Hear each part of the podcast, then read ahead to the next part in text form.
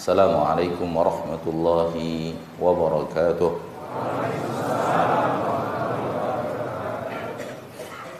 إن الحمد لله نحمده ونستعينه ونستغفره ونعوذ بالله من شرور أنفسنا ومن سيئات أعمالنا. من يهده الله فلا مضل له ومن يضلل فلا هادي له.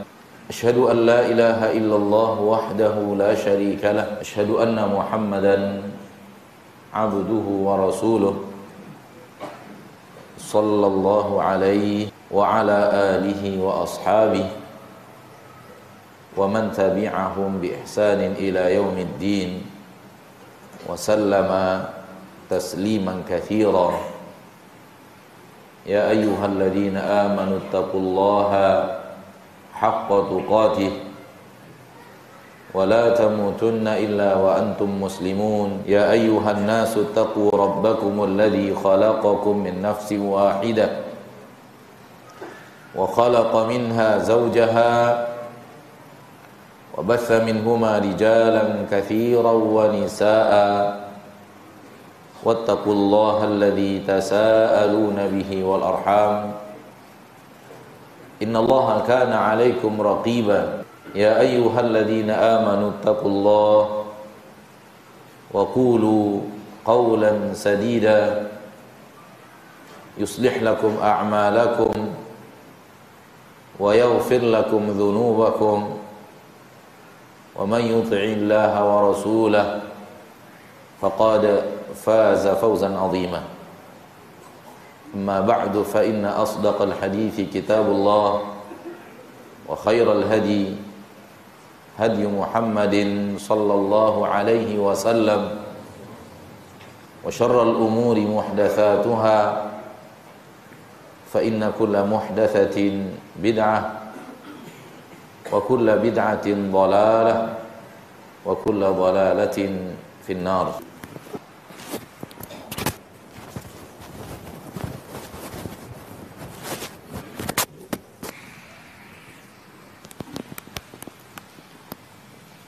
Ma'asyiral muslimin, ma'asyiral muslimat, al-hadirin wal hadirat, rahimani wa rahimakumullah. Mari kita bersyukur kepada Allah tabaraka wa taala, pencipta kita dan pencipta seluruh selain Dia.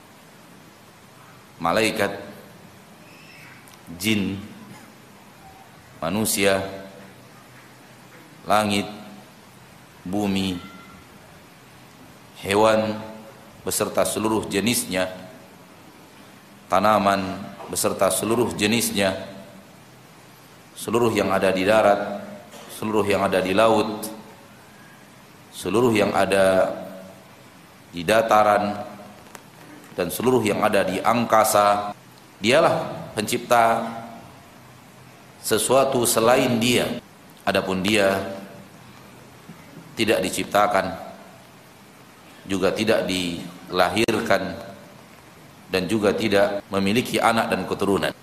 Itulah Allah tabaraka wa taala. Kita tahu itu karena ia sampaikan kepada kita di dalam Al-Qur'an yang ia turunkan kepada kita. Tanpa Al-Qur'an yang ia turunkan kepada kita mustahil kita tahu semua itu. Salawat dan salam kepada Nabi kita tercinta, Rasul kita yang mulia, suri tauladan kita Nabi Muhammad sallallahu alaihi wasallam yang beliau adalah utusan Allah tabaraka wa taala kepada kita jin dan manusia di mana Allah ingin menyampaikan kepada kita sesuatu. Namun Allah berkehendak di dalam hikmahnya yang maha sempurna bahwa ia tidak langsung menyampaikan pesan-pesannya kepada kita. Namun ia sampaikan pesan-pesan itu kepada kita melalui utusan. Allah mengutus utusan-utusan dan kepada utusan-utusan itu Allah sampaikan pesan-pesan. Penuh dengan ilmu penuh dengan nasihat-nasihat penting penuh dengan panduan sempurna penuh dengan segala kebaikan dan kemaslahatan penuh dengan segala yang menghindarkan kita dari mudarat dan keburukan. Allah berkehendak menyampaikannya kepada kita melalui utusan. Kepada utusan itulah Allah sampaikan apa yang ingin Allah sampaikan kepada kita. Dan utusan itulah yang kemudian menyampaikan kepada kita mewakili Allah Subhanahu wa taala. Dan inilah keyakinan kita asyhadu anna Muhammadan Rasulullah. Aku bersaksi bahwasanya Muhammad itu adalah utusan Allah. Nabi kita Muhammad SAW adalah utusan Allah. Aku bersaksi. Persaksian kita bahwa Nabi Muhammad Sallallahu Alaihi Wasallam adalah utusan Allah. Ada empat poin di dalamnya. Saya bersaksi bahwasanya Muhammad Sallallahu Alaihi Wasallam adalah utusan Allah. Di dalam persaksian kita asyhadu anna Muhammadar Rasulullah ada empat poin. Poin yang pertama ada yang mengutus. Siapa dia? Allah. Poin yang kedua ada yang diutus. Siapa dia? Muhammadun Rasulullah. Poin yang ketiga, utusan itu membawa sesuatu. Namanya juga utusan. Untuk apa diutus kalau tidak membawa sesuatu? Itulah dia risalah. Pesan-pesan Allah, message dari Allah tabaraka wa taala kepada kita yang dibawa oleh utusan itu. Allah mengutus. Nabi Muhammad SAW diutus. Allah mengirim sesuatu. Nabi Muhammad SAW membawa sesuatu. Kiriman dari yang mengirim. Difahami? Sangat mudah memahaminya. Fahim tuh Alhamdulillah. Jadi Nabi Muhammad SAW membawa sesuatu dari Allah membawa risalah antum terima SMS dari seseorang terima SMS dari seseorang berarti ada yang mengirim ada yang menyampaikan ada isi pesan. Pak, Siapa tahu yang keempat? Ada tiga, ada empat poin tadi. Udah kita sebutkan tiga. Tinggal satu lagi. Hah? Barakallahu fiik. Islam itu logikanya gampang. Allah berfirman, "Yuridullahu bikumul yusra wa la yuridu bikumul usra." Allah inginkan untuk kalian yang gampang-gampang. Allah tidak inginkan untuk kalian yang sulit-sulit. Nabi SAW bersabda, Inna dina yusrun. Agama itu mudah. Gampang sekali. Berarti kalau ada yang ngirim, ada yang dikirim, ada yang membawa kiriman, ada yang menerima. Taib.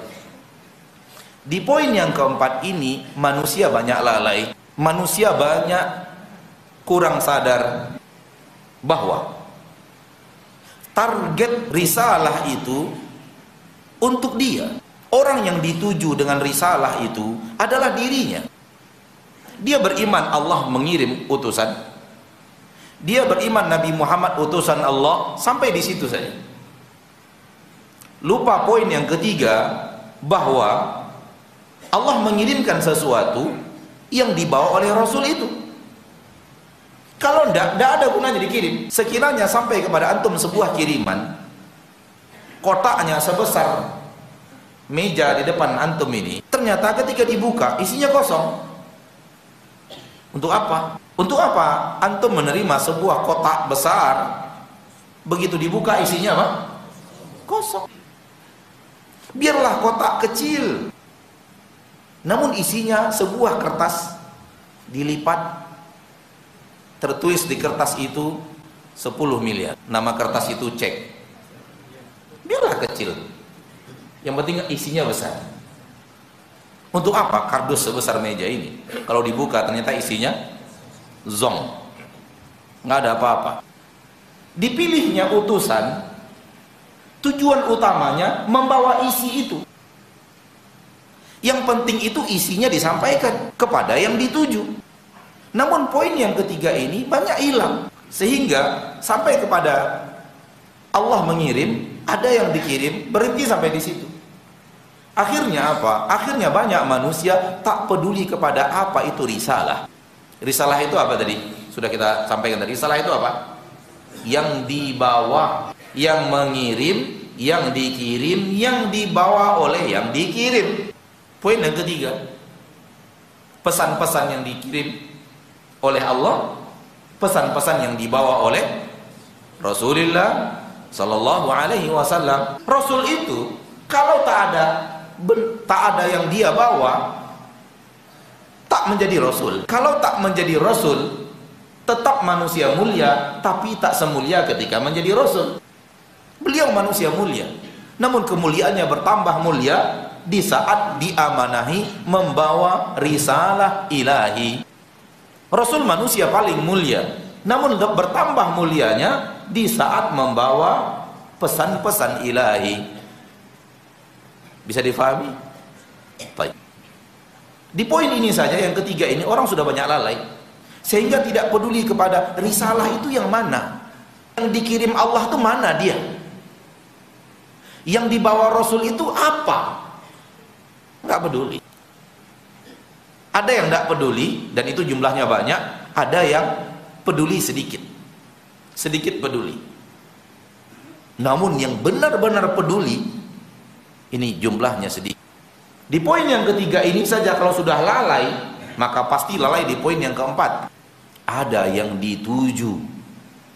Ada tempat dialamatkan ke mana. Ada orang yang harus menerima karena dikirim oleh pengirim diutus orang untuk membawa kiriman pasti ada tujuan akhirnya manusia lalai untuk poin yang keempat kalau sudah lalai di poin yang ketiga, otomatis yang keempat lebih lalai. Yaitu ada orang yang ditujukan kepadanya kiriman itu. Yang ingin Allah ingin dia menerima kiriman-kiriman itu. Siapa dia? Siapa yang dituju oleh Allah? Hah? Tolong jangan jawab manusia dan jin. Tolong jawab saya. Karena kalau antum jawab manusia dan jin, seolah-olah untuk manusia dan jin ente tidak. Kalau ingin dalam artinya, kalau ingin dalam maknanya, pas arahnya, katakan Allah mengirim Nabi Muhammad SAW. Nabi Muhammad SAW dikirim oleh Allah. Nabi Muhammad SAW membawa kiriman dialamatkan kepada saya Barakallahu fiikum. Kepada antum nggak dialamatkan? Cuman nggak ngeh. Kurang kurang dijiwai. Sehingga apa? Sehingga ketika membaca Al-Quran tidak paham, santai aja. Itu penyebab apa? Penyebab tak merasa saya kepada saya dialamatkan. Tapi kalau antum merasa kepada saya dialamatkan pesan-pesan itu, antum harusnya nangis ketika tidak faham pesan-pesan itu. Allah yang mengirim pesan. Dibawa oleh manusia terbaik di permukaan bumi bernama Muhammad bin Abdullah bin Abdul Muttalib sallallahu alaihi wasallam antum sampai kepada antum pesan-pesan itu antum tak faham apa pesan-pesan Allah kepada antum Tidakkah harus yang membuat antum menangis? Saya tidak ngerti apa yang Allah mau dari saya. Saya tak faham apa yang Allah sampaikan kepada saya. Penciptaku mengirim sesuatu kepada aku, namun aku tidak mengerti apa yang dia kirim kepada aku.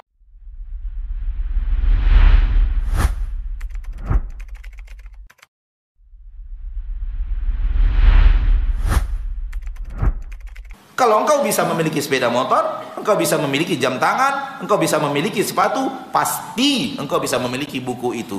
Permasalahannya tak mau beli. Tak punya TV, ngutang untuk punya TV. Tak punya kulkas, ngutang untuk punya.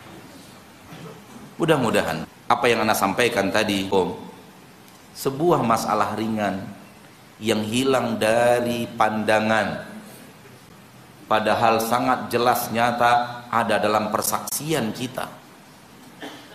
Ketika sudah hilang rasa bahwa Rasul membawa pesan-pesan Allah Rasul membawa pesan-pesan Allah yang ditujukan alamatnya ke saya hilang rasa itu maka hilang juga keinginan tahu ingin tahu terhadap pesan-pesan itu hilang juga keinginan untuk menimba ilmu yang hilang dari pandangan.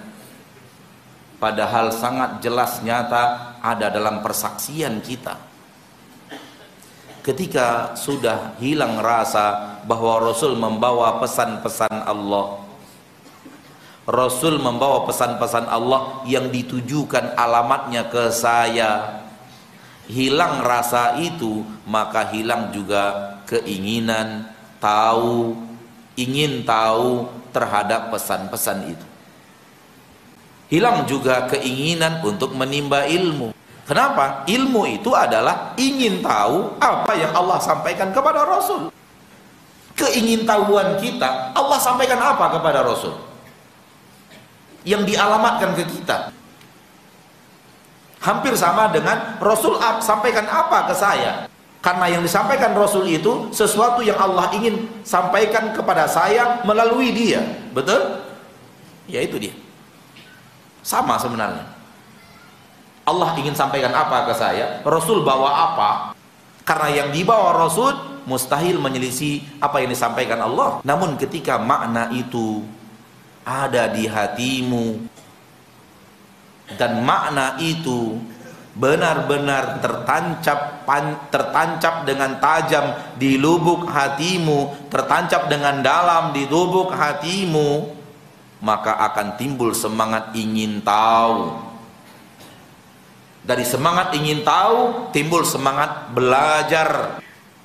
Itu ingin memahami ilmu itu.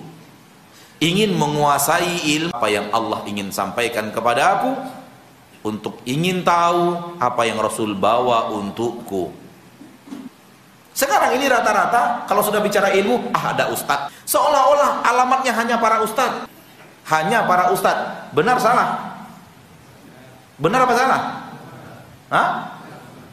alamat alamatnya dipesan dari Allah datang Rasul membawanya alamatnya hanya para ustadz benar apa salah para ustaz. Masa sih? Alamatnya semua kita. Ketika hanya para ustadz di benak kita hanya para ustadznya, akhirnya kita nggak peduli. Sehingga ketika akan melakukan sesuatu, ya kita lakukan aja. Sudah paham akan makna yang tadi, dia cari tahu dulu ilmunya, dia amalkan sesuai dengan ilmu yang dia pelajari. Itulah dia seorang muslim yang benar. Dia beramal, dia berbuat setelah dia berilmu. Setelah dia pelajari, tahu ilmunya, melakukan sesuai dengan ilmu itu. Ini sudah banyak ini kita temukan. Sudah mulai sering kita temukan. Umat Islam berbuat dulu, berbuat dulu, mentok baru tanya ustaz. Ya akhi, tanya, harusnya tanya ustaz dulu baru berbuat. Sehingga antum tidak mentok. Karena seluruh jalan yang bukan jalan yang diridhoi Allah akan membawamu ke jalan buntu. Sebu seluruh ilmu. Kenapa? Karena bukan tali yang menghubungkan antara makhluk dengan Allah. Tali yang menghubungkan makhluk dengan Allah itu bernama wahyu bernama risalah yang dikirim Allah kepada Nabi Muhammad SAW yang dibawa oleh Nabi Muhammad kepada anda kepada kita itu tali penghubung antara kita dengan Allah. Sehingga kalau berpegang dengan tali itu sampai kepada Allah. Berjalan di atas tali itu sampai kepada Allah. Wa'tasimu bihablillahi jami'an. Disuruh berpegang teguh di atas tali Allah.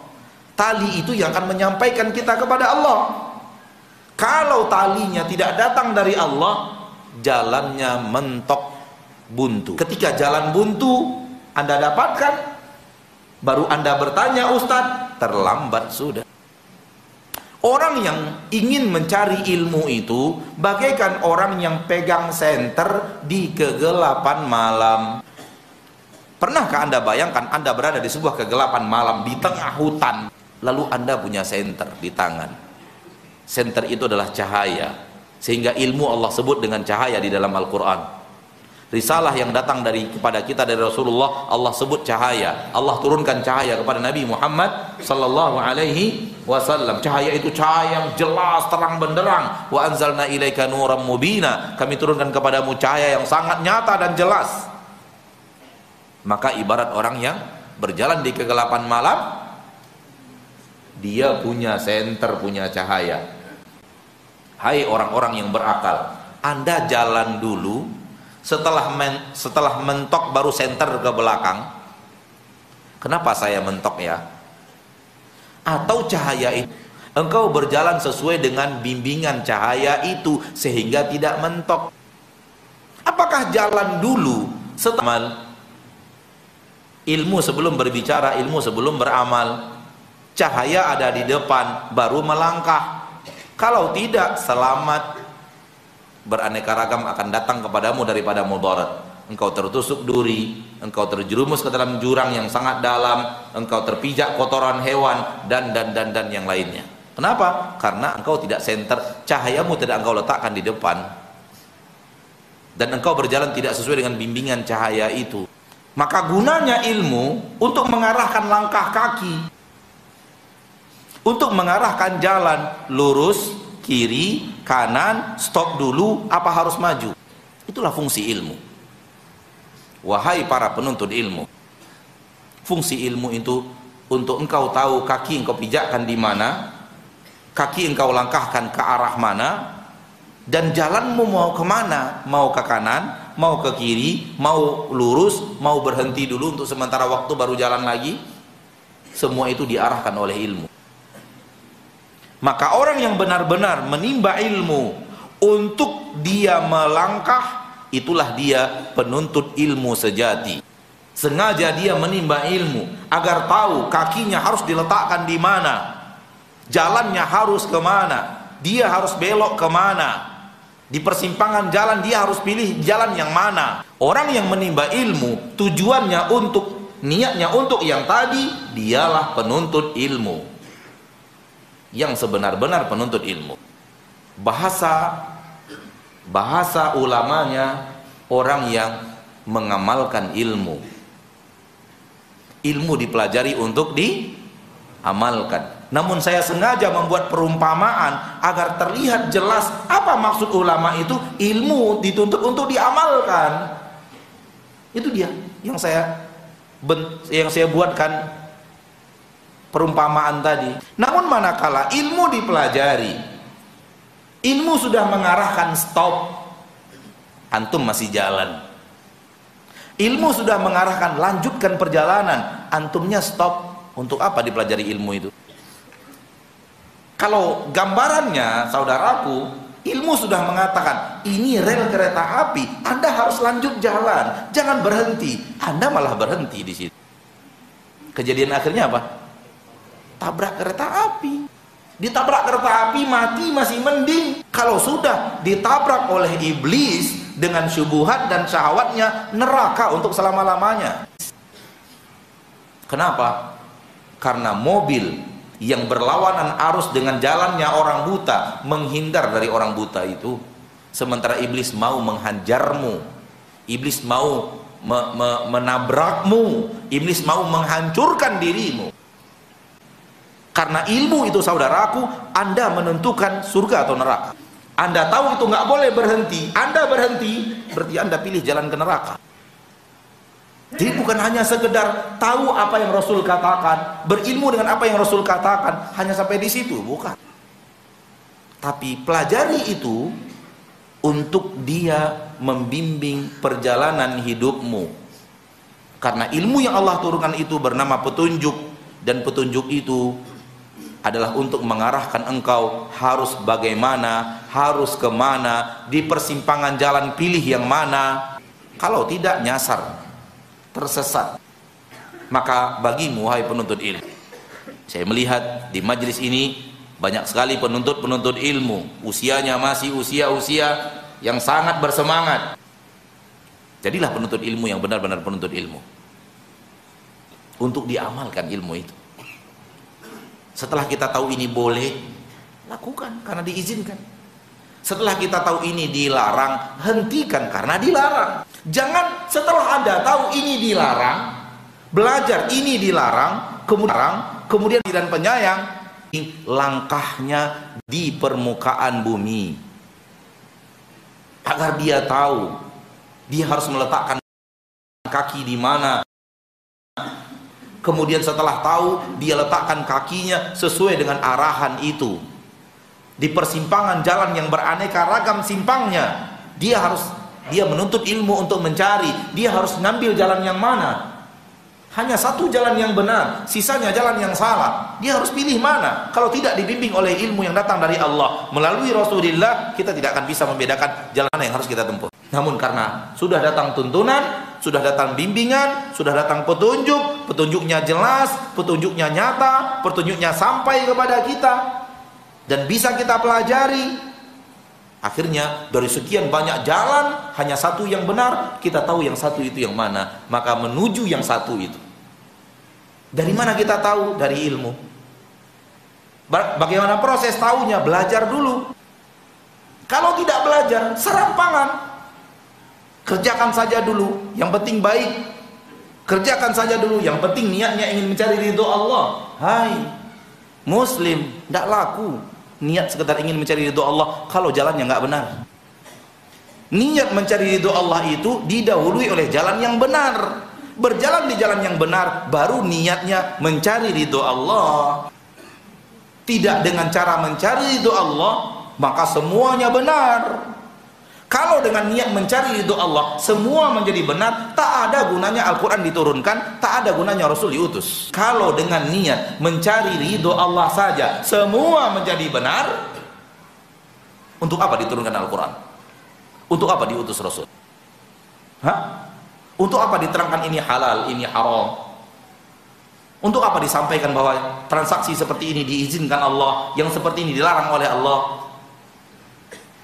Mengambil harta dengan cara seperti ini dilarang oleh Allah. Mengambil dengan cara yang seperti ini dibolehkan oleh Allah. Untuk apa Allah turunkan Al-Quran yang penuh dengan bimbingan? Kalau bukan untuk membimbing kita ke jalan yang benar. Setelah kita mendapatkan jalan yang benar berjalan di atas jalan yang benar itu niatnya harus ikhlas. Begitu memahaminya. Sudah masuk waktu azan kita dengarkan suara azan terlebih dahulu sebelum kita lanjutkan materi dan tanya jawab. Insyaallah taala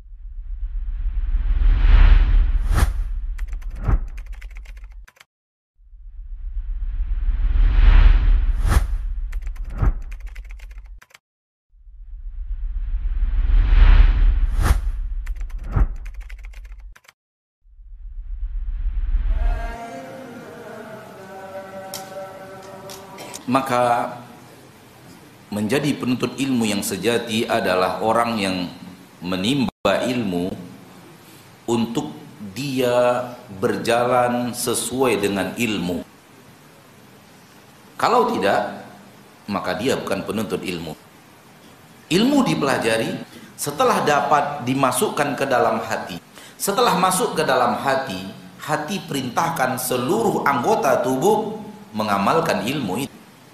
Saya ulangi, dipelajari ilmu itu untuk diketahui setelah itu dimasukkan hati. Setelah ilmu itu masuk hati hati adalah rajanya anggota tubuh hati akan perintahkan seluruh anggota badan laksanakan.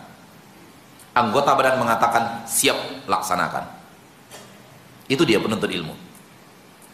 Kalau tidak bukan penuntut ilmu. Ini yang dikatakan oleh para ulama dengan kalimat al-ilmu ma hawahu sadru la ma hawahu al-qimatru. Al-ilmu ma hawahu sadru la ma hawahu al-qimatru. Ilmu itu apa yang disimpan oleh hati. Apa yang disimpan di dalam dada.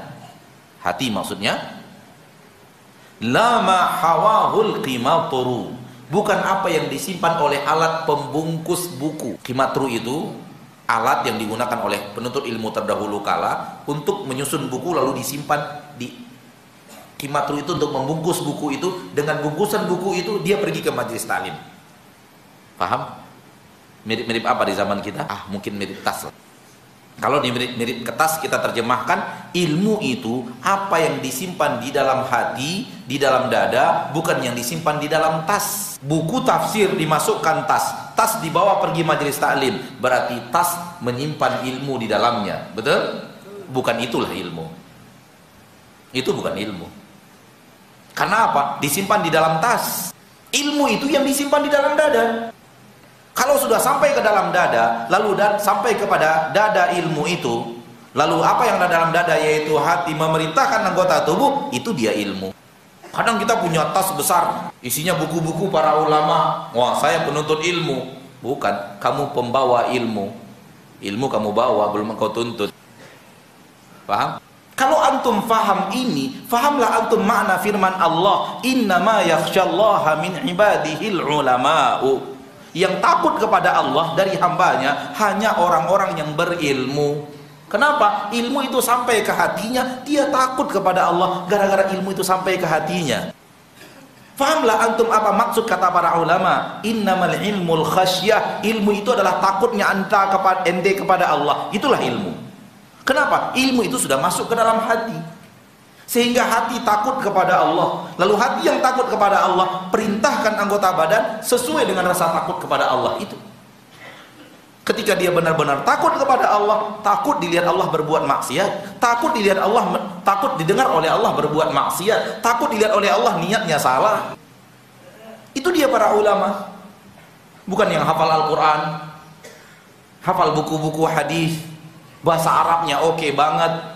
Enggak, itu bukan ulama. Kalau belum khasyah, belum ulama. Kenapa Allah katakan para ulama yang takut kepada Allah? Karena ilmu yang mereka pelajari, mereka masukkan hati. Sehingga hati mereka menjadi hati yang takut kepada Allah. Karena di antara pesan-pesan Allah di dalam Al-Quran, banyak di dalamnya dan sangat banyak bicara tentang Allah itu sendiri. Siapa dia? Apa yang dia lakukan? Apa yang ia kerjakan? Apa yang ia inginkan? Bagaimana sifat-sifatnya? Apa yang dia benci? Apa yang dia sukai? Kalau dia ridho bagaimana? Bagaimana rahmatnya? Bagaimana kekuasaannya? Bagaimana ilmunya? Bagaimana kemaha mengawasinya? Kalau hamba hamba dia cintai apa yang akan dia lakukan kepada hamba itu kalau hamba itu dia benci, azab apa yang ia siapkan untuk hamba itu? Semuanya di dalam Al-Quran, mayoritas itu isinya. Sehingga takut kepada Allah. Kenapa? Ilmu yang ada dalam Al-Quran itu masuk dadanya. Sehingga menimbulkan rasa takut. Dan rasa takut itu antara manusia lain, manusia lainnya bervariasi. Semakin dia sadar siapa dia, siapa Allah, dengan ilmu yang dia dia kuasai, semakin rasa takutnya kepada Allah itu luar biasa dahsyat. Sampai seorang hamba rela melepaskan yang dia tahu halal karena takut terjatuh ke dalam yang Allah tidak sukai. Bukan hamba yang kerjakan saja yang Allah tidak sukai lalu mengatakan Allah kan maha tahu, maha penyayang, maha pemaaf. Itu tidak tahu siapa Allah. Yang tahu Allah akan lepaskan sebahagian yang halal karena takut masuk yang haram. Dia tahu itu halal, namun sengaja dia tidak terima. Kenapa? Takut jatuh ke yang haram. Itu yang disebut dengan wara dan wara itu tidak akan mungkin lahir kecuali dari orang-orang yang benar-benar takut kepada kepada Allah. Dia benar-benar takut melanggar aturan Allah dan sifat wara itu sangat susah karena memang sifat yang lahir dari seorang hamba yang benar-benar tahu siapa Allah dan benar-benar tahu bagaimana harus berakhlak kepada Allah. Dikatakan kepada Imam Ahmad bin Hambal, "Wahai Imam, ada seseorang di pasar terdengar ketika dia membeli sayur ke pedagang sayur, di saat tukang dagang sayur mengatakan kepadanya, "Saya jual sayur kepadamu," dia mengatakan, "Saya beli sayur darimu plus ikatannya." Bagaimana orang itu wahai Imam Ahmad? Kata Imam Ahmad, "Isyhad." Supaya antum tahu, isyhad itu bahasa fasih. Imam Ahmad pernah mengucapkannya. Ish hada. Ayu syai'in hada disingkat menjadi ish hada. Berlebihan. Apa ini kata Imam Ahmad? Berlebihan. Orang jual sayur pasti pakai apa? Pasti pakai ikatnya. Orang sayur pakai ikatnya enggak? Rata-rata ikatnya apa? Karet kah? Atau tali apakah? Atau tali-tali yang terbuat dari dari apa? Bambu ya?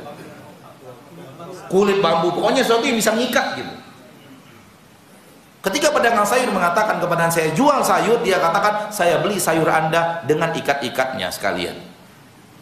Kata Imam Esyada berlebihan. Nggak perlu ngomong itu. Tapi Imam kemudian nggak tunggu tunggu tunggu yang yang mengucapkan siapa? Yang mengucapkan anda tahu siapa yang mengucapkannya? Disebut. Yang mengucap yang membeli ya, yang yang membeli yang mengatakan saya beli sayur dengan ikat-ikatannya itu loh yang mengucapkan itu siapa? Lalu disebutkan nama seorang ahli ibadah yang sangat wara. Darinya Imam Ahmad banyak belajar akhlak. Bernama Yunus bin Ubaid. Guru Imam Ahmad yang Imam Ahmad banyak belajar akhlak dari gurunya itu. Kata Imam Ahmad kalau dia yang mengucapkan pantas untuk mengucapkan itu. Siapa? Orang yang sudah sampai kepada jenjang yang luar biasa dalam mengamalkan syariat. Karena orang yang sampai kepada titik itu, dia takut ketika tukang sayur mengatakan saya jual sayur, saya beli sayur, nggak halal ikatannya karena nggak termasuk dalam akad. Kalau antum faham ini, fahamlah antum, antum nggak niat nipu. Ternyata orang mengembalikan uang berlebih, saya udah rezeki Antum nggak niat nyuri, nyuri uang orang. Namun begitu orang mengembalikan berlebih dia lebih ah nggak salah saya salah dia halal halal dari mana hak orang dia ambil? Karena orang itu terlupa terkhilap dan tersilap. Hak dari mana? Sekiranya anda datang kepada dan mengatakan pak berlebih dia katakan sengaja saya lebihkan. Ya nggak apa-apa.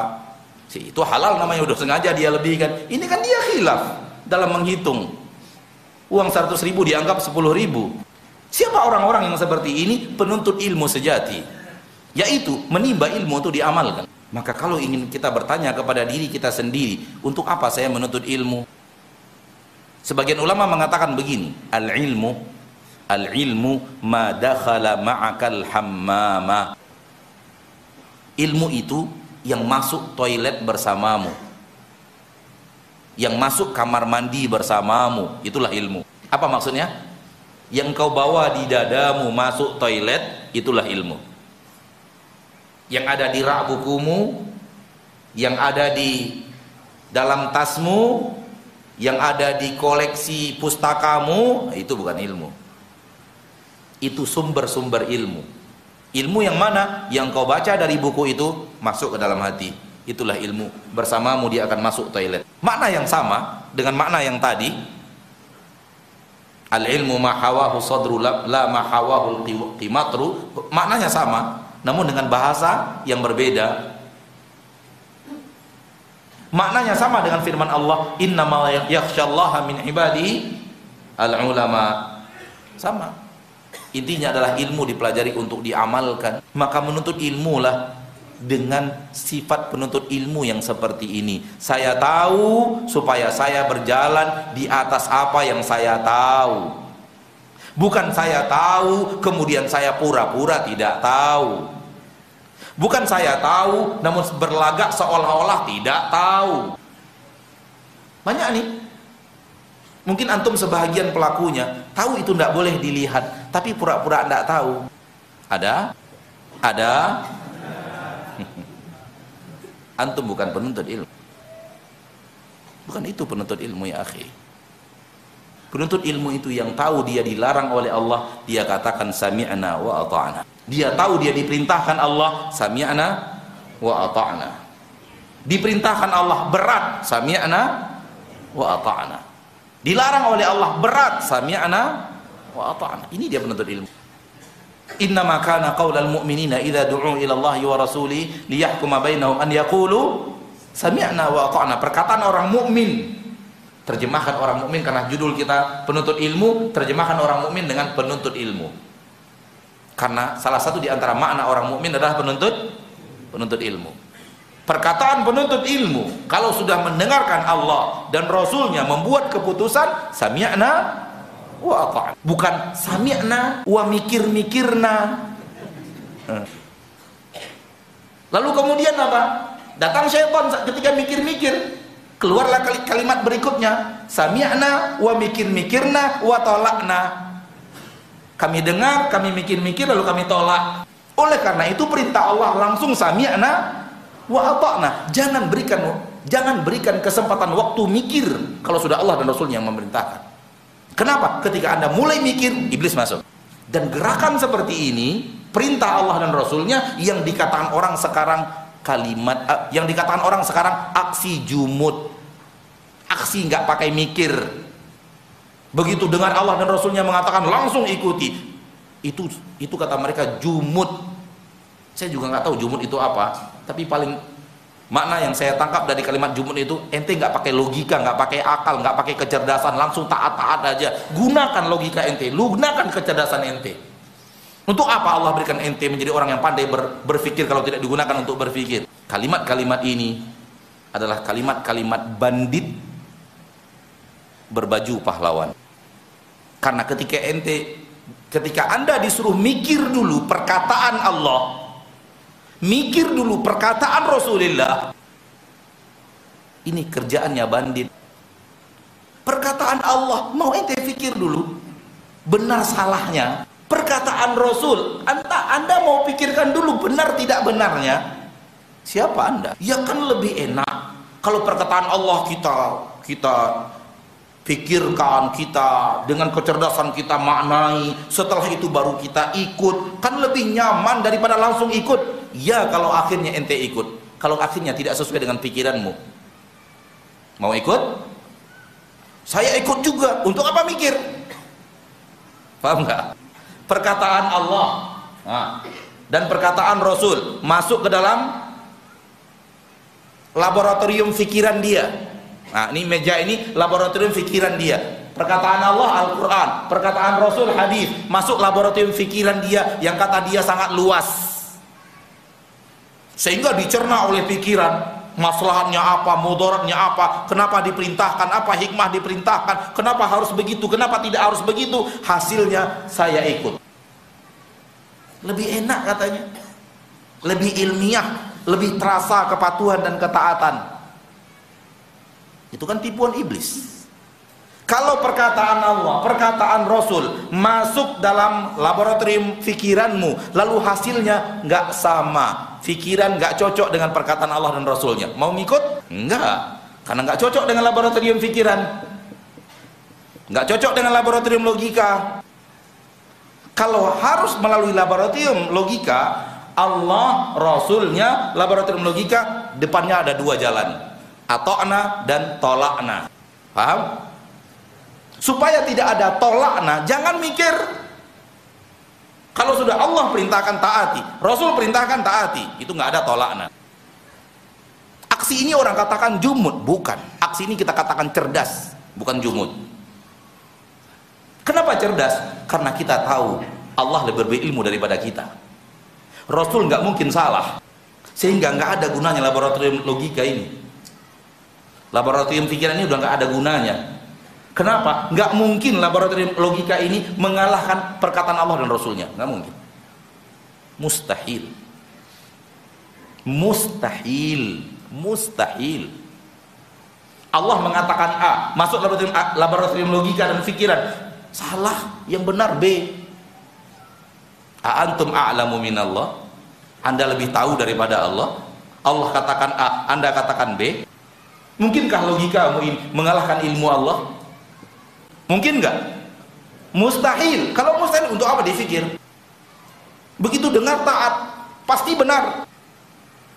Setelah taat, akhi, setelah taat baru mikir.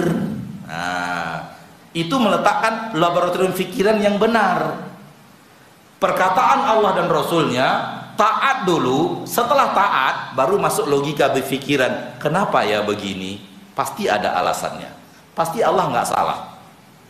Saya pikir-pikir, oh begini ternyata taat dulu. Jadi laboratorium logikamu, laboratorium fikiranmu itu letakkan setelah ketaatanmu kepada Allah dan Rasulnya. Bukan dicampakkan, jangan. Allah berikan kita fikiran untuk digunakan, tapi setelah taat, setelah patuh dan taat. Kalau digunakan sebelum patuh dan taat, bisa melahirkan tidak taat. Paham? Taib.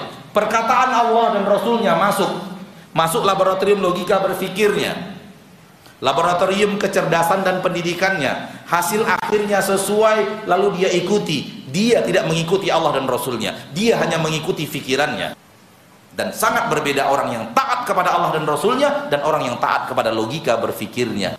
Hamba yang berbeda. Hamba yang ketika Allah dan Rasulnya mengatakan langsung dia amalkan. Dengan yang Allah dan Rasulnya mengatakan dia mikir-mikir dulu cocok kayaknya. Baru dia lakukan ini hamba yang salah. Kenapa? Dia taat kepada fikirannya bukan taat kepada Allah. Bisa dipahami? Berarti dia patuh logikanya patuh fikirannya bukan patuh Allah yang Allah suruh itu patuh kepada Allah dan Rasulnya bukan patuh kepada fikiran bukan patuh kepada logika bukan patuh kepada ilmu pendidikan bukan patuh kepada laboratorium kecerdasan dirimu enggak. Secerdas apa pun engkau Allah mengatakan wa ma minal ilmi illa qalila. Ilmu kalian itu hanya diberikan sedikit.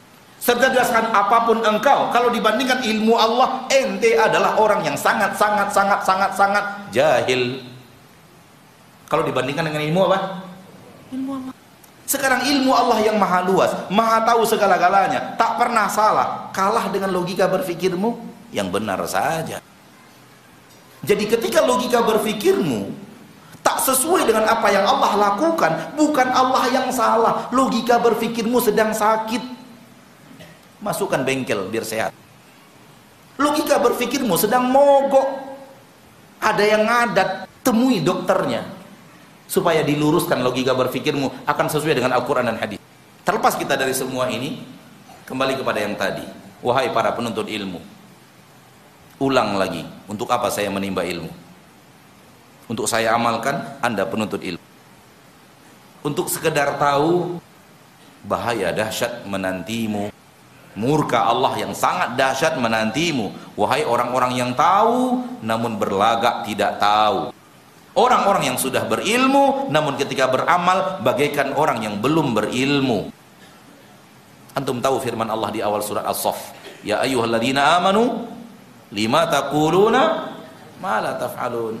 Anda sudah tahu sehingga anda dakwahkan ke orang anda bicarakan ke orang eh tidak diamalkan. Kabura maqtan indallahi an taqulu ma la taf'alun. Allah sangat murka Allah sangat marah dahsyat. Kalau seandainya kamu lakukan itu omongkan ke orang lain namun kamu tidak lakukan maka jangan campakkan dirimu ke jurang kebinasaan dahsyat dengan cara yang tadi tahu tapi tak mau mengamalkan Justru ilmu itu Allah turunkan supaya ente tahu jalan mendekatkan diri kepada Allah, supaya engkau berjalan di atas jalan itu, lalu engkau semakin dekat dengan Allah. Itu maksud ilmu itu diturunkan. Paham? Ilmu itu diturunkan mengajarkan engkau jalan menuju Allah. Sehingga engkau berjalan di atas jalan menuju Allah itu membuat engkau semakin dekat dengan Allah. Itu tujuan ilmu itu diturunkan agar engkau semakin dekat dengan Allah, semakin takwa, semakin dekat dengan Allah, semakin takwa, semakin dekat dengan Allah. Semakin warak, semakin dekat dengan Allah. Semakin zuhud, semakin dekat dengan Allah. Semakin qanaah, semakin dekat dengan Allah. Semakin pemaaf, semakin dekat dengan Allah. Semakin sabar, semakin dekat dengan Allah.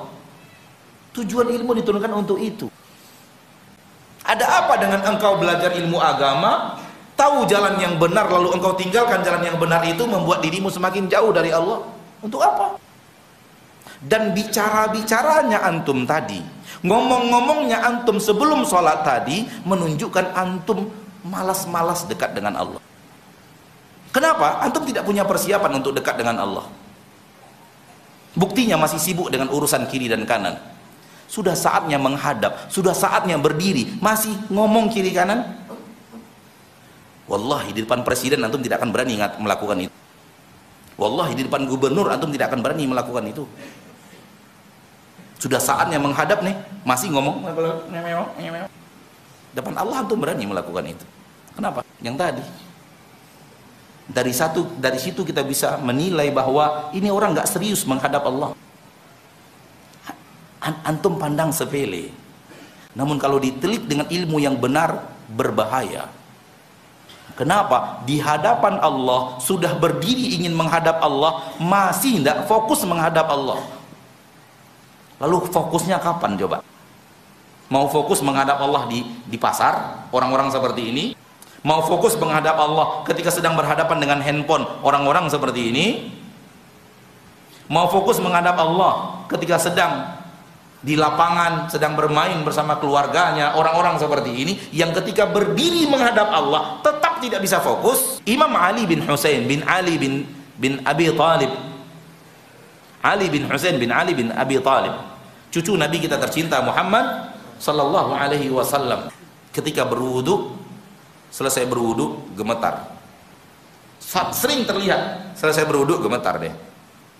Gemetar Orang heran, apa nih Ali bin Abi Ali bin Husain bin Ali yang dikenal dengan Zainul Abidin, ahli ibadah. Zain itu penghias, Abidin ahli ibadah, penghias ahli ibadah. Maksudnya ibadahnya luar biasa hebat sehingga digelari dengan Zainul Abidin. Setelah wudhu gemetar, setelah wudhu gemetar, orang heran dan bertanya, wahai Ali, wahai Imam Ali, kenapa anda setelah berwudhu anda gemetar? Sering kami lihat begitu. Setelah buduk dirimu gemetar. Apa jawaban beliau? Saya tahu saya akan menghadap siapa. Dari berwuduk sudah takut. Antum sudah berbaris di saf tidak takut.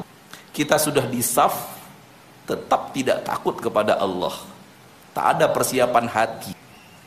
Ali bin Husain berwuduk saja dia sudah mulai gemetaran karena dia tahu setelah berwuduk dia akan berdiri di hadapan Allah penciptanya, pencipta langit dan bumi yang kalau dia murka dia ke neraka, kalau Allah suka dan sayang dia ke surga. Dia tahu itu. Tahu makna itu sedalam-dalamnya sehingga berwuduk pun dia gemetar karena takut kepada Allah. Bayangkan apa yang dia rasakan ketika sholat. Ilmu takut itu yang sudah hilang. Allah semoga Allah maafkan kita karena Allah itu Maha Pemaaf. Kalau kita tidak bisa takut di hadapan Allah ketika sedang berdiri menghadap Allah, kapan kita akan takut? Coba, cobalah. Sedang menghadap Allah, sedang rukuk dan sujud kepada Allah, tidak ada takutnya kepada Allah. Kapan takutnya bisa dihadap, diharapkan datang? Maka cerminan seorang mukmin yang mengamalkan agamanya dengan baik dan benar adalah ketika dia sholat. Sholatnya penuh dengan rasa takut, penuh dengan khusyuk, berarti dia tahu siapa Robnya. Siapa Rob yang dia akan ruku dan sujud kepadanya sebentar lagi. Betapa seringnya kita sholat namun sholat jasad. Betapa seringnya kita tunduk namun, namun menundukkan raga. Yang Allah mau itu jiwa kita tunduk. Yang Allah mau itu ruh kita ikut salat.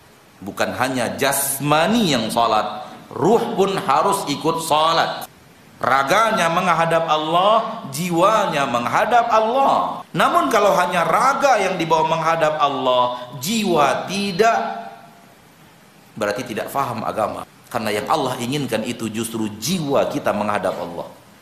Karena jiwa menghadap Allah, jiwa menyuruh badan menghadap Allah. Raga menghadap Allah karena jiwa menyuruhnya. Bukan jiwa yang dipaksa menghadap Allah, bukan raga yang dipaksa menghadap Allah, jiwa dibebaskan ke mana-mana.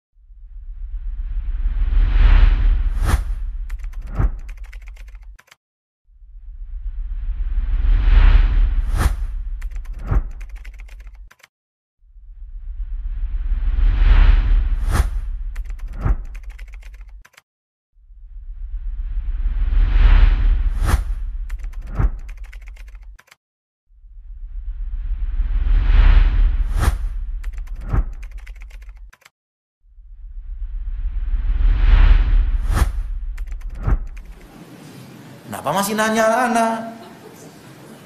Antum sendiri udah tahu biang keroknya mana? Apa yang menyebabkan anda akhirnya malas? Bukankah kalau biang keroknya itu sudah diketahui harusnya biang kerok itu disembelih? Maka sembelih handphonemu. Nah, saya tahu Ustadz dia biang kerok, tapi saya suka. Nah, ini yang jadi masalah. Sudah tahu tapi berlagak tidak? Tidak tahu. Saya tahu Ustadz itu godaan iblis, tapi saya suka. Bertemanlah dengan iblis itu kalau suka. Kenapa hati ini hanya takut di sebahagian perintah Allah dan berani di sebahagian larangan Allah? Apa ini masih masuk kategori berilmu? Kenapa hati ini hanya takut di sebahagian perintah Allah dan berani di sebahagian larangan Allah? Di perintah Allah dia takut, di larangan Allah dia berani. Itu kira-kira orang takut apa tidak ya? Hah? Di sebahagian perintah Allah dia takut. Di sebahagian larangan Allah dia berani. Coba antum nilai. Ini kira-kira orang ini takut apa berani? Berani. Jadi takut yang pertama itu hanya takut kalimat bukan takut yang sebenarnya. Hanya takut badan tak takut jiwa hanya takut jasmani, tak takut rohani. Orang yang takut rohani, yang benar-benar takut di hatinya, diperintah dan larangan sama-sama takut. Diperintah dia takut, di larangan dia takut. Alladzina yu'tuna ma atau wa qulubuhum wajilah. Orang yang memberi apa yang mereka beri menginfakkan apa yang mereka infakkan. Orang yang melaksanakan apa yang mereka laksanakan hati mereka masih takut. Aisyah bertanya ya Rasulullah ahumul ladina yasriqun wa yaznun wa yaqtulun? Apakah maksudnya orang yang melakukan apa yang dia lakukan melaksanakan apa yang dia laksanakan? Itu maksudnya yang berzina yang mencuri yang membunuh kata Nabi la yabnata siddiq. Tidak wahai anaknya siddiq. Tidak wahai anak wanitanya siddiq. Maksudnya adalah orang yang sholat zakat namun takut Allah tidak menerima itu. Dalam ini. Maka di dalam larangan harus ada takut sebagaimana di dalam melaksanakan perintah juga harus ada takut kalau dalam perintah takut, dalam larangan berani, itu tandanya nggak takut. Faham? Takut Anda tadi hanya takut tipuan iblis. Karena kalau takut yang sebenarnya tak seperti itu. Kalau Anda takut benar-benar takut di poin yang pertama dan takut itu takut yang benar, di bawah akan takut juga. Karena tak mungkin berhadapan dengan satu manusia.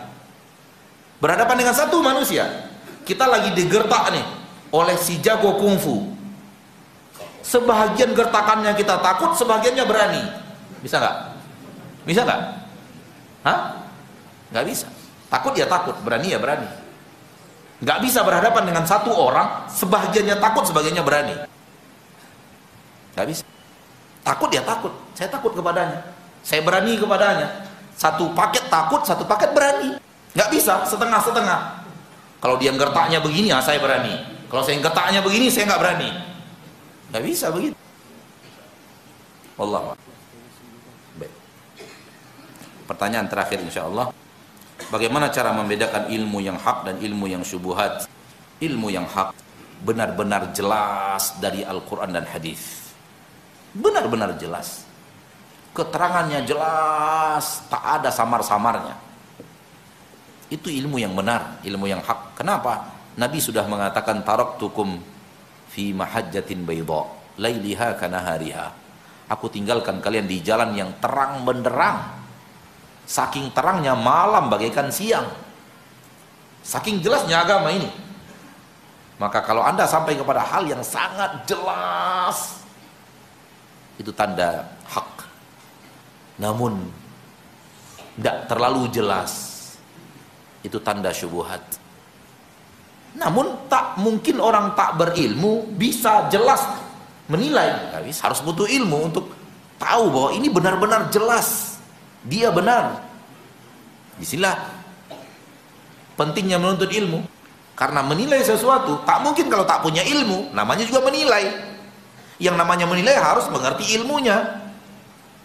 Oleh karena itu antum yang tidak pernah belajar ilmu matematika lalu kemudian ada mahasiswa matematika menjawab ujian antum tidak akan bisa menilai kenapa? tidak tahu ilmunya seperti antum mungkin di antara antum ilmu matematikanya cuma sampai SD setelah itu tak lagi belajar ilmu matematika karena tidak masuk atau sampai tingkat SMA ilmu matematikanya. Setelah itu nggak ada lagi belajar ilmu matematika. Antum mau menilai jawaban orang yang sedang belajar matematika S2? Nggak mungkin. Kenapa? Ilmu antum tidak menguasai ilmu itu. Bagaimana akan menilai? Maka yang namanya menilai ketika ilmunya dikuasai baru menilai. Maka orang yang memiliki ilmu, dia menguasai ilmu, dia bisa menilai. Ini dia terang benderang itu. Kalau ini samar-samar, ini nggak jelas. Dan tak semua orang mumpuni dalam ilmu untuk menilai itu. Sampai dia benar-benar belajar, belajar, dan belajar.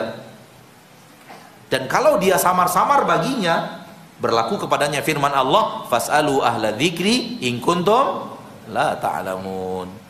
Kalau masih belum jelas, tanyakan kepada ahli ilmu. Dia akan terangkan sejelas-jelasnya kepadamu sampai tak ada satu titik untuk keraguan. Satu titik untuk keraguan nggak ada. Jelasnya kebenaran datang dari Nabi bagikan jelasnya matahari di jam 12 siang. Di mana bisa ragu kita? Ah ragu saya. Kayaknya nggak matahari itu. Buatan Cina kayaknya itu. Nggak ada titik keraguan hak yang dibawa Nabi tak ada di dalamnya keraguan. Oleh karena itu Allah mengatakan, "Dzalikal kitabu la la raiba fi." Ada keraguannya. Satu titik untuk keraguan tidak disisakan oleh kebenaran. Sama dengan Allah katakan dalam Al-Qur'an surah Al-Hujurat, Innamal mu'minuna alladhina amanu billahi wa rasulihi thumma lam yartabu. Mereka beriman kepada Allah dan Rasulnya kemudian tidak ada keraguan di hati mereka. Malam yartabu. Mereka tidak ragu-ragu tidak ada keraguan. Kenapa? keraguan sudah dibasmi oleh ilmu kebenaran.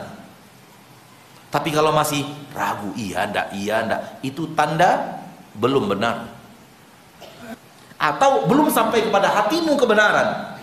Masih ragu-ragu. Ima belum benar ima benar itu belum masuk ke hatimu. Dia benar sudah tapi belum masuk ke hatimu. Sehingga hatimu belum sampai kepadanya kebenaran datanglah keraguan. Contoh ada orang yang mungkin baru-baru belajar ngaji datang ke kajian ini. Masih ragu-ragu iya ndak ini benar iya ndak benar. Kenapa? Bukan yang kita katakan ini insya Allah. Bukan karena dia bukan hak kita menyampaikannya karena kita yakin kebenarannya tanpa sedikit pun ada satu titik keraguan namun orang yang menerimanya masih ragu-ragu. Kenapa? Belum sampai kebenaran itu ke hatinya sehingga dia masih ragu-ragu. Sifatnya parsial, individual.